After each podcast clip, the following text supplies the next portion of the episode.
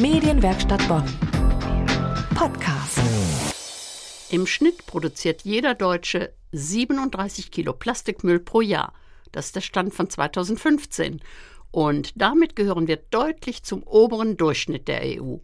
Egal, ob es die berühmt-berüchtigte eingeschweißte Biogurke ist, in Plastik verpacktes Obst und Gemüse oder Fleisch aus der Kühltheke im Supermarkt. Nach dem Wocheneinkauf ist die gelbe Tonne voll mit Verpackungsmüll. Aber muss das wirklich sein? Wie sehr gerade die Umwelt unter dem ganzen Plastikmüll zu leiden hat, ist schließlich längst kein Geheimnis mehr. Ein Teil der Plastikgegenbewegung sind seit einigen Jahren sogenannte Unverpacktläden. Das sind Lebensmittelgeschäfte, in denen auf Plastikverpackungen verzichtet wird. 60 Stück gibt es mittlerweile in Deutschland und unsere Reporterin Christina Stenneken hat sich in einem von ihnen genauer umgesehen und ist der Frage nachgegangen, ob diese Läden eine echte Alternative zu den großen Lebensmitteldiscountern sind. Ja, man muss schon umdenken, weil man immer daran denken muss, wenn man aus dem Haus geht zum Einkaufen, dass man entsprechende Dosen mitnimmt und dann nicht unterwegs sagt, oh doch vergessen, weil dann man zwangsweise doch wieder das äh, langläufige Angebot mitnimmt, was verpackt ist, was eigentlich ja nicht Sinn der Sache ist. Mit Umdenken meint Michael Barths verpackungsfrei einkaufen. Er ist Kunde bei Freikost Deinet in Bonn-Düsdorf, dem zweiten Unverpacktladen in Deutschland. Hier will ich mich heute einmal umschauen. Wie funktioniert verpackungsfrei einkaufen? Was gibt es und sind diese Läden eine echte Alternative zu den großen Lebensmitteldiscountern? Diese Fragen treiben mich an, als ich an einem Mittwochmorgen zu Freikost Deinet komme.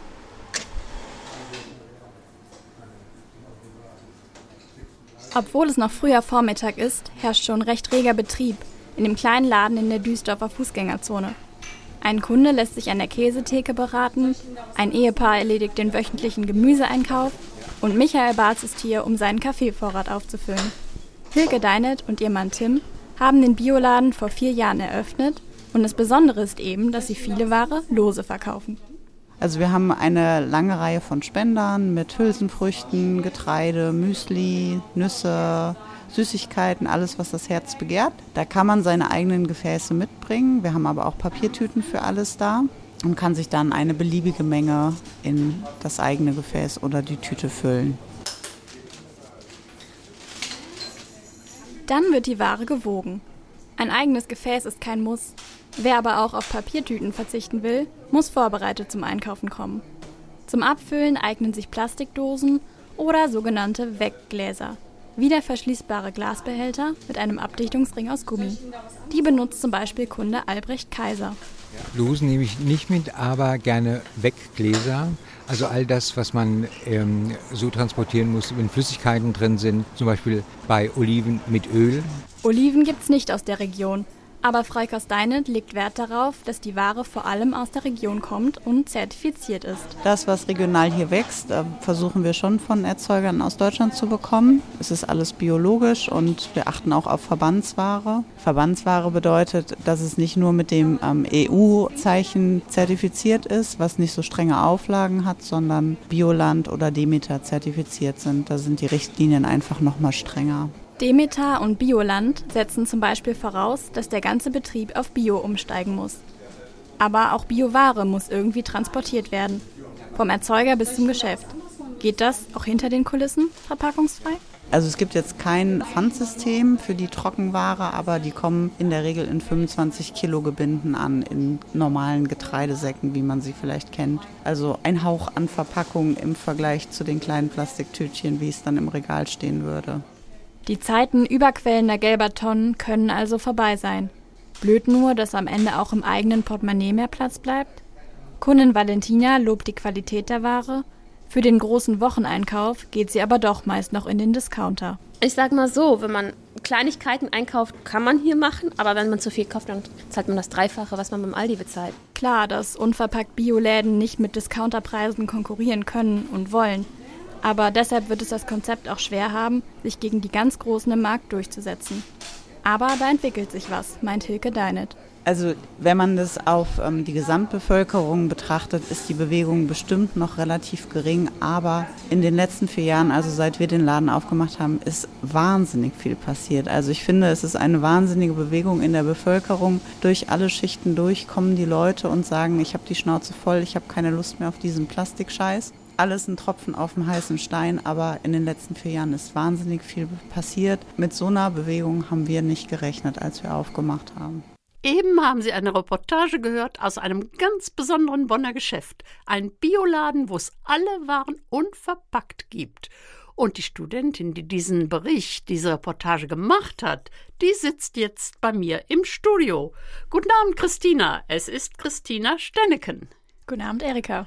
Christina, was hat dich denn motiviert, überhaupt in diesen Laden zu gehen? Oder zuerst mal, in welchem Zusammenhang ist überhaupt die Idee entstanden?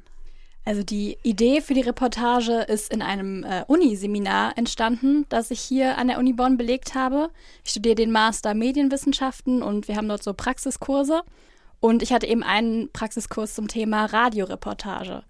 Und das Thema war eigentlich frei wählbar und dann habe ich mir halt überlegt, ja, was man oder was es in Bonn vielleicht Besonderes gibt und was mich auch eben selbst interessiert und bin so eben auf den Unverpacktladen Freikost Deinet gestoßen. Kanntest du den Laden schon?